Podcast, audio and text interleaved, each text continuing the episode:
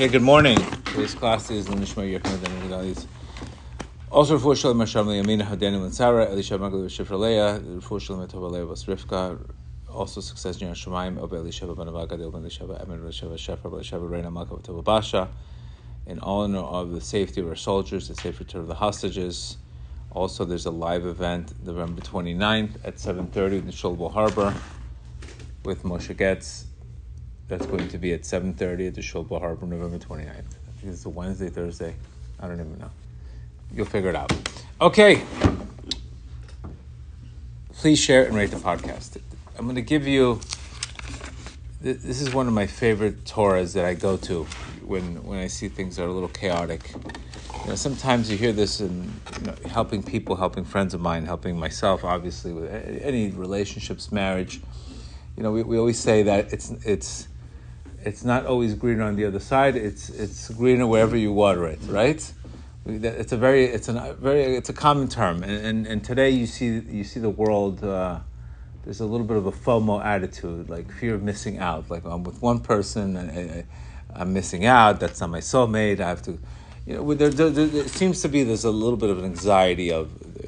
Am I with the right person today? Am I married to the right person? Did I miss my chance of a soulmate? It just seems that this energy is out there every single time. You go through singles, etc. You see high rates of divorce today. The reality is the reality. I think women today are calling 75% of the divorces today. So it's a pretty the numbers are pretty staggering. I just want to explain to you, and I think this Torah is going to give you a lot of clarity, and it always gives me clarity. Anytime I get the fact that there's also a war out there, Rabbi Nachman is going to give it to you very, very clear. And he's going to tell you the difference between being married and the difference between being single. Where do you get this advice? Where else can you get this advice from a Hasidic teacher from 250 years? And you'll see that the advice is so accurate that it's incredible. And he's saying here that the world is full of strife. That's how he begins the Torah. This is from the book Wisdom. By the way, this book Wisdom is a must-buy.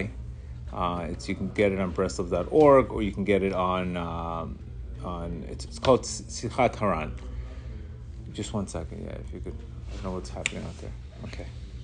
There's always something happening, right? There's always something happening. Okay. The world is full of strife. There are wars between great powers, world powers. There's conflict between different localities. There's feuds amongst families. There's discord between neighbors. There's friction within a household, between man and his wife, between parents and their children. Life is short. People die every day. The day that pass will never return again. That's the one thing you got to guarantee. Whatever that day's going to go, it's never going to pass again. And death comes closer every day. Yet, people still fight and never remember their goal in life. So think about the amount of, you always tell people, you always see people, their perspective on, if you fight over everything and you think you're going to live forever, okay? That means there's a lot of more letting go that we need to go. And he's saying here, all strife is identical. And to me, the craziest thing is, I speak to my friends, I see my situation, it's almost like the same story over and over again. You're like, what's going on? All strife is identical.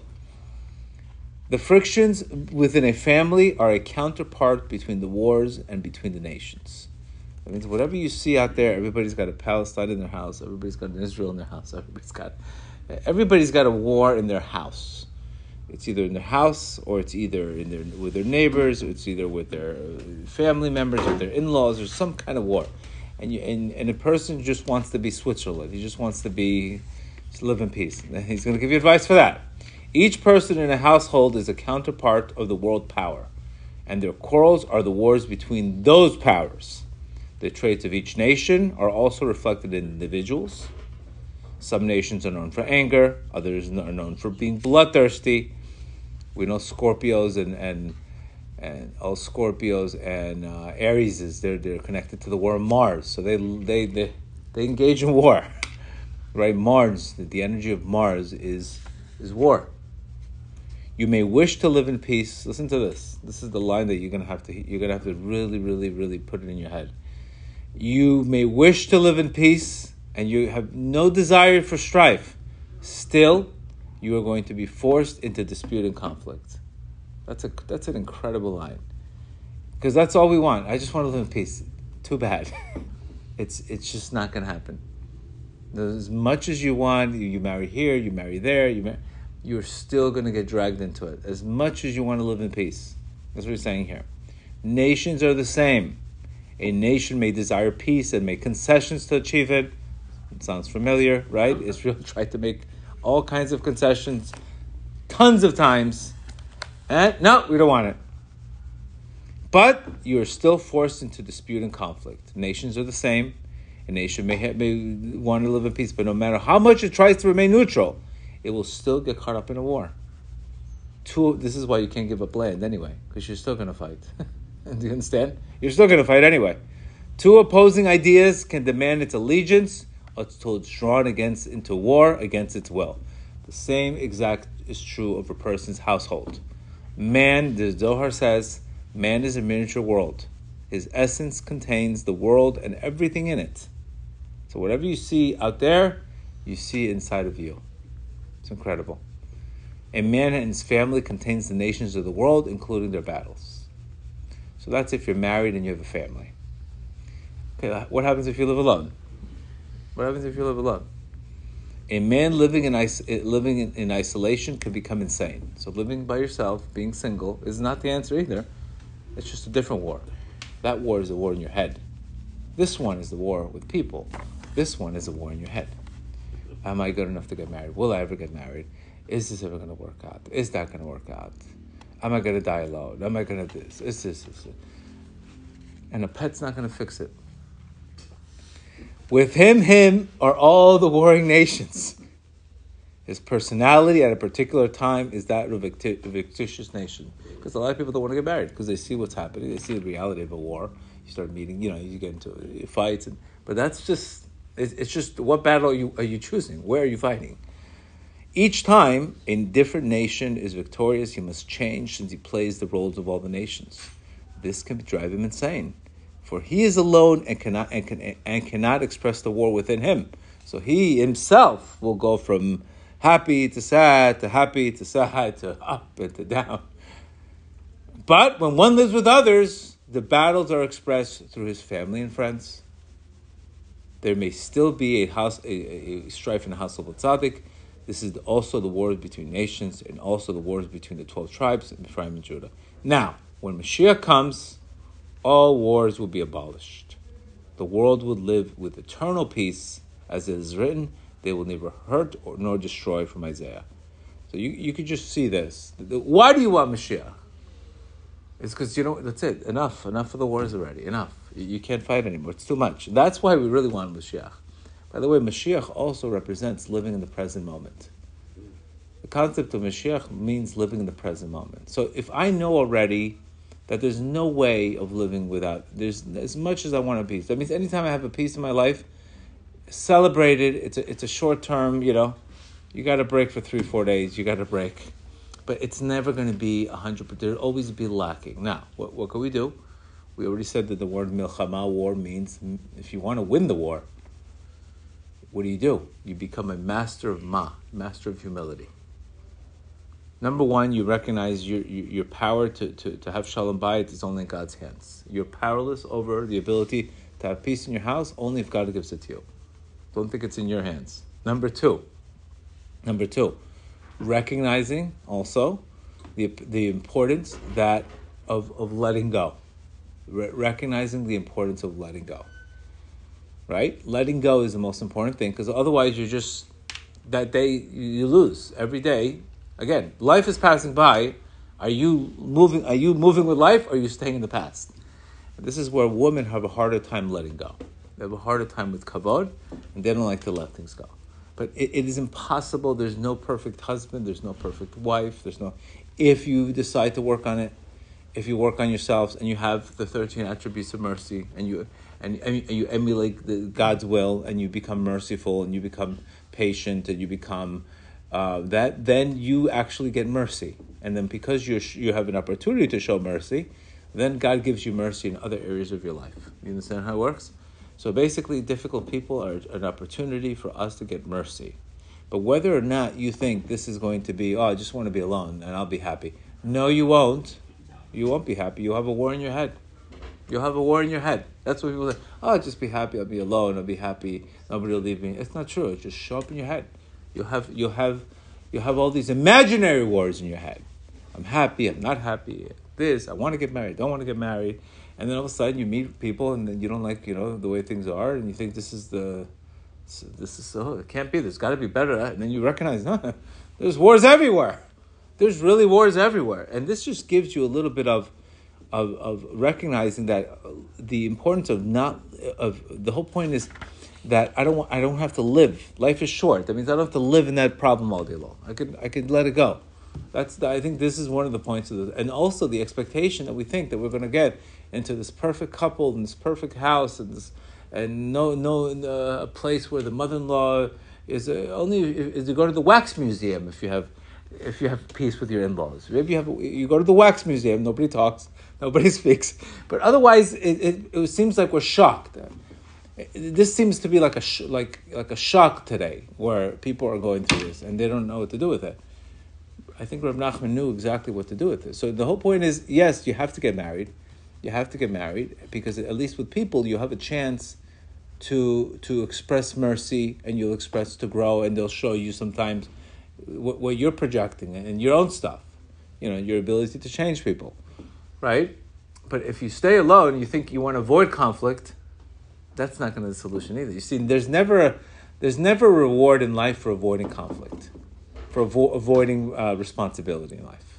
There's never a reward. So if you think that's the way out, and also it's teaching you stop being so picky. And whatever you think you're going to get, in the beginning, who says that person might not end up becoming a different nation? You're not guaranteed anything. You understand? You're not guaranteed that all of a sudden your spouse is all of a sudden going to develop, anger and depression and all. You're not guaranteed anything. That's the bottom line. You are so not guaranteed anything that all you can do is if you can't change the situation, you're forced to change yourself. It forces to change yourself, and this is more of a reality. But all we see today, we're so brainwashed by social media. We're brainwashed and thinking, this is a perfect match. It doesn't exist. It doesn't exist. It's just like the world does not exist without wars. You thinking that you're going to go into a realistic situation in life. You think everybody just wakes up in the morning and does an hour of his bodhidut and lets things go and walks around with a higher consciousness? How many people are actually working on themselves? Let's pick a number. 0.01% of the world is working on themselves, getting to a higher consciousness. 0.1%. I would say 99% of the world is not really working on themselves to become better. So what you're going to get what you've always gotten, the bottom line. So you have to recognize, can I deal with this? So you should never marry somebody and, maybe they'll change. Again, 99% of the world is not working on themselves. It's just not working on themselves. Let's be honest. They're just not. They're going through life. They're reacting to life, and they're shocked how they have all this strife and wars. Again, the knowledge is to understand. Be realistic is the whole thing. If I'm realistic and I recognize, there's a war. Okay, what else is new? But to think that you're going to be in a complete la-la land, Switzerland, and drinking tea and coffee and milking goats, and you're just going to have peace, and everything's going to work out exactly the way it works out. And things are going to be rosy, and this is what it doesn't exist. That's what he's saying here. You may wish to live in peace. You have no desire for strife. You don't want to have anything. You don't want to fight. All you want to do is live in peace. Still, you are forced into dispute and conflict. So that gives you a tremendous amount of at least clarity. At least you know what you're dealing with. And again, what do you have to work on? You have to work on giving mercy, on letting things go, not taking things personal. And recognizing that when I do have peace in my life, it's just temporary. It's not. The problem is, if we have too much peace in our lives, we would probably not pray. You understand? God creates a lack in your life, so you come to pray. Without the lack, we're not going to pray. Why can't I pray when I'm drunk? Because when I'm drunk, I'm full. I feel 100% present, right? When I'm drunk, I'm happy, I'm full, right? There's no lack. Does that make sense? When there, I can't, unless I have a lack, I come to my Creator with my lack. If I'm single and I have all these wars in my head, that's my lack. Create the world, give me clarity. That's my lack. That's my lack. Then I have, but if I felt 100% full and 100%, 100%, then there's no lack. So God always creates a lack in your life so you can come closer to Him through that lack. This is where we say, thank you, God, for our problems. And another thing, if you want to be superhuman, you could practice Tomer Devorah. That's another thing you could do.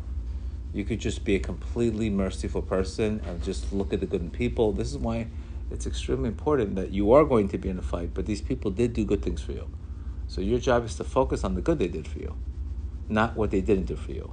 You understand? That's where the really the test is. Because, okay, people are showing up in your house, people are showing up in with yourself, also when you're single.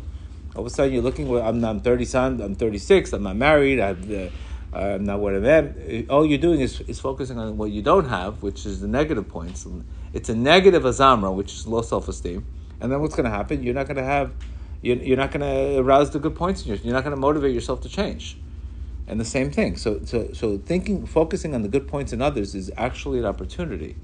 Because when you do that, you can actually be part of the change. But will there be a war? Yes. Can you meet the perfect person to save yourself from war? Because remember, all we want is comfort. We all want comfort. We don't want to engage in battle. All we want is peace. But at the end of the day, it's impossible. It's not a possible thing. It's almost as thinking that Israel is going to have peace only when Mashiach comes. That's it. It's not happening. As much as you think there's going to be peace, it's not happening. And once you recognize that, you have to be prepared. You have to understand who you're dealing with. But again, Israel's survival is dependent on God. The odds are against them. Every odd's against Israel. But at the end of the day, they cry out to God, they get saved. They cry out to God, they have unity, they get saved. But will they always be at war? You have Israel inside of you. And this is your whole life. Your whole life. So the best marriage advice and dating advice is be realistic. Now, you should pick people that are not get. They work on themselves. At least people who work on themselves, they don't live in the problem. They don't live in the problem all day long. Okay, the problem happened. Let it go. They're solution-oriented, right? They're not problem-oriented. There's people that are problem-oriented, and there's people that are solution-oriented. That's where you really have to focus on. Solution-oriented people versus problem-oriented people. Because the problems will come. And yes, sometimes I woke up this morning with just exhaustion, just like I'm just exhausted, exhaustion. And I came back to this Torah to ground me, because sometimes you do get burnt out. Anybody who's a human being gets burnt out of all this, gets burnt out of fighting, gets burnt out of what's happening in the world. To not get a feeling of not being burnt out, you're definitely on something. But there's no question we're all feeling a little bit of burnt out. But maybe because we're expecting permanent peace and we're expecting things to be rosy and perfect, and that's the problem, is there aren't realistic expectations. But like he said here, the day will never pass. So you could live with presence in those days. Try to live with more presence. Try to live with, okay, it's not the end of the world. I'm in an argument. It's not the end of the world.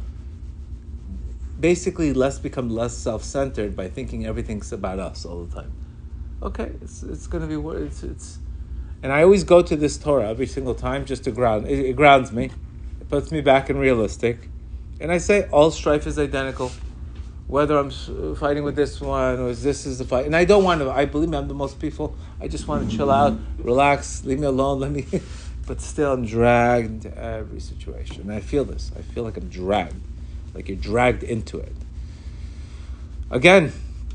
So the answer is also not to stay single either. You have to, this is why it's extremely important that you don't look for just stimulus packages. You look for spiritual packages. Because stimulus, and sometimes we think, well, money's going to resolve the issue. No, money's just going to have more, it's going to make you fight over more things. Money doesn't solve it. Nothing solves it. Except your relationship with God and your ability to live in a higher consciousness. And just let things go. and accept reality and be happy with what you do have. Be happy with what, and the days that you've had peace, because our sages tell us that a lot of prayer is recounting the past and singing out for the future. So you do have to remember the good things that the person does for you. And this is where today you see, you know, I think this, I forgot the guy's name, where he talked about how do you know a couple's getting divorced or not. And the number was 80%, where they saw 80% good in the couple. What's the guy's name? I forgot the guy's name. The guy wrote all these love books. I forgot the guy's name. 80%, basically, he knew that within, right away he knew the couple was going to get divorced. What was the number? If he could find 80% good positivity versus 20% negativity. But if the couple had 20% positivity, 8% negativity, he pretty much, John something, the guy's name. He says the couple's getting divorced. He was able to predict. So that's the same thing with us. Can you see 80% good in your spouse and see 20% off? Is that something you could see? Can you see 80% good in people versus 20% bad in people? Can you do that? And that, if you do that, that means you have a good eye, right? We only want to bless. Good eye means you see the good in yourself. But if you can't see the 80% good in the other person, that means you're not seeing, because remember, all we see is a reflection of ourselves. That means we don't have a good eye. A good eye is also to see good in people. That's why you should only eat at a house that the person has a good eye. Or get a blessing from a guy who has a good eye because he could see the good. He's connected to God's eyes, where the other type of eye, God forbid, is an evil eye. It's connected to, you know where the, it's funny how it's coming. It's this parsha, the next parsha. Asaph's 400 men, right? When he met Yaakov, Asaph's 400 men. That's the source of the evil eye. Ra ayin is 400. The numerical value of 400. So that's where the evil eye comes from today. And this is why, again, just try to understand how much you need his bodidut. Because if you're thinking you're going to practically have compassion on people just by looking at them and dealing with them and not build resentment, it's almost impossible. You actually need prayer to help you, Creator of the world. Let me see the good points in this person. Let me send them good points. Let me see the good in them. Versus thinking it's just going to happen by yourself. So why we need his bodidut is because his bodidut, when you talk to God, it allows you to express things and you yearn to see for peace. Even if you don't get permanent peace, at least you'll get some kind of peace. You'll get peace of mind, recognizing you did all you did to fix the situation. So it doesn't mean that the war is over, but at least you'll have peace of mind. So that's good also. It doesn't mean you're going to have peace, but you can have peace of mind. And that's good. So one thing is to have the war and no peace of mind. Then it's a double zero, because then anxiety and depression take over.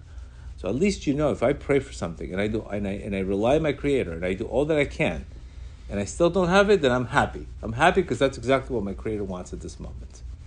But thinking you're going to be in some la-la land world that you're not going to have strife and this and in-laws that you don't get along with and this and that, it's almost impossible.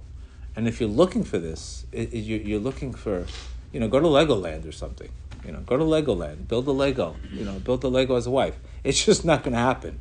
It's just not going to happen. And that will give you more realistic ideas versus thinking that you have a dysfunctional family. So like Y.Y. Jacobson says, any family that has more than one member in the family is called a dysfunctional family. And it's called life. And instead of running all day long to therapy, you just accept this is, again, it is what it is. But remember, the man always has to be the one trying to cool off the fire. The man should not be the one starting the fire, because the man is the sun. The sun gives light to the moon. Usually the Yetzer Hara. Rabbi Nachman says that usually the Yetzer Hara, the evil inclination, picks. Every fight starts with, usually he attacks the wife first. Just like this. What did the snake do? The snake spoke to Chava because she was more vulnerable. So usually the fights start with the wife. And a man who doesn't like to be appeased, a man who doesn't, if somebody says sorry to you, and the man does not accept the apology, then we Rabbi Nachman says he comes from the feminine world. Yes, comes from the feminine world. That means a person who doesn't back down from the argument and doesn't have, he has a lot of feminine qualities. Again, this is Rabbi Nachman's teachings. You figure out the rest. Feminine, that means he has, because normally the husband has to be the son and be the one to put out the fire by apologizing. That means if you have a ratio, where usually that's where you'll always see the 100-to-1 ratio. 100 apologies, husband, 1 apology is wife. That's a normal ratio. Okay? That is a normal ratio. And that sounds pretty ridiculous. How could you apologize 100 times? I can only be wrong 1 time? Like Bill Burr, he's a funny comedian. And he has a thing that somehow, he talks about this, his comedy show, and he talks about it. He says, somehow, every therapy session is always about me. You know? It's always about the husband's inability to express the husband. Again, because that's exactly, a woman cannot handle criticism at all. This is why the Rabbi Rush, because she comes again, she's already coming from the Malchut. So again, just get realistic on your life. And when you're single, recognize that being single is not going to be the solution either. And you think that's going to be the solution. Oh, just avoid it because this guy's difficult. I don't like something. Welcome to reality. And I think this will give you a good perspective. This is why, through spirituality, through Shabbat, through Nida, through all of these things, what we do is when we do these things, mitzvot actually bring you grace. So they bring good energy, right? So that helps the relationship. So already I'm in a fight, but I'd rather have, I need to infuse as much good energy in the relationship through spirituality so my life doesn't just become a war. That's why we need God in our lives. Through godliness, there's at least an infusion of godliness and this fusion of Shekhinah in the house. Because what happens is if we don't follow these laws, very simple. Man is an isha, woman is an isha, man is an esh. If you take the Yud Hei out, what do you have? Fire. All you have is fire. The Yud Hei is God out. When you take God out, the Yud Hei, out of isha and isha, what do you have? Esh. Fire. What does fire mean? Nothing but fights and fights and fights. There's the fire. There's the evil inclinations, the fire. So let's just have a realistic perspective. Let's, again, don't be so upset about it is the key. Don't start learning how to let go more. And just be realistic that this is the way it is. It's not like you didn't marry your soulmate. It's not like you didn't marry the one. And it's not greener on the other side like you think it is. Like everybody, oh, look at that couple there. You know, they're holding hands for 2 minutes, and they think, oh, this Adam and Eve, like the couple of the year. You don't see anything. I'm telling you, that is the biggest Yetzer Hara that uses other people to say, oh, they have it perfect, and look at me. Don't ever do that, because I just told you. Everybody has the same problem. There's just one person showing it to you on social media, one person's hiding in the closet. At the end of the day, it's all the same. And whoever tells you they don't have it, is only because they have less of it is only because they work on themselves and they're merciful people and they pray for it. Otherwise, you get what you get, period. So Hashem help us all that we should all get more realistic and not be so stuck in trauma. You know, this is like the word trauma lately is, I'm traumatized by me. We use trauma and toxic like it's, you know, what are you having for breakfast? Oh, trauma and toxic. That just becomes... You know, it becomes like anything, it just comes right out of your mouth. This is trauma, I'm trauma, I'm abusive, toxic. I've never seen, the words just come where everybody's a PhD now. Everybody's my husband's a narcissist, my woman's a narcissist.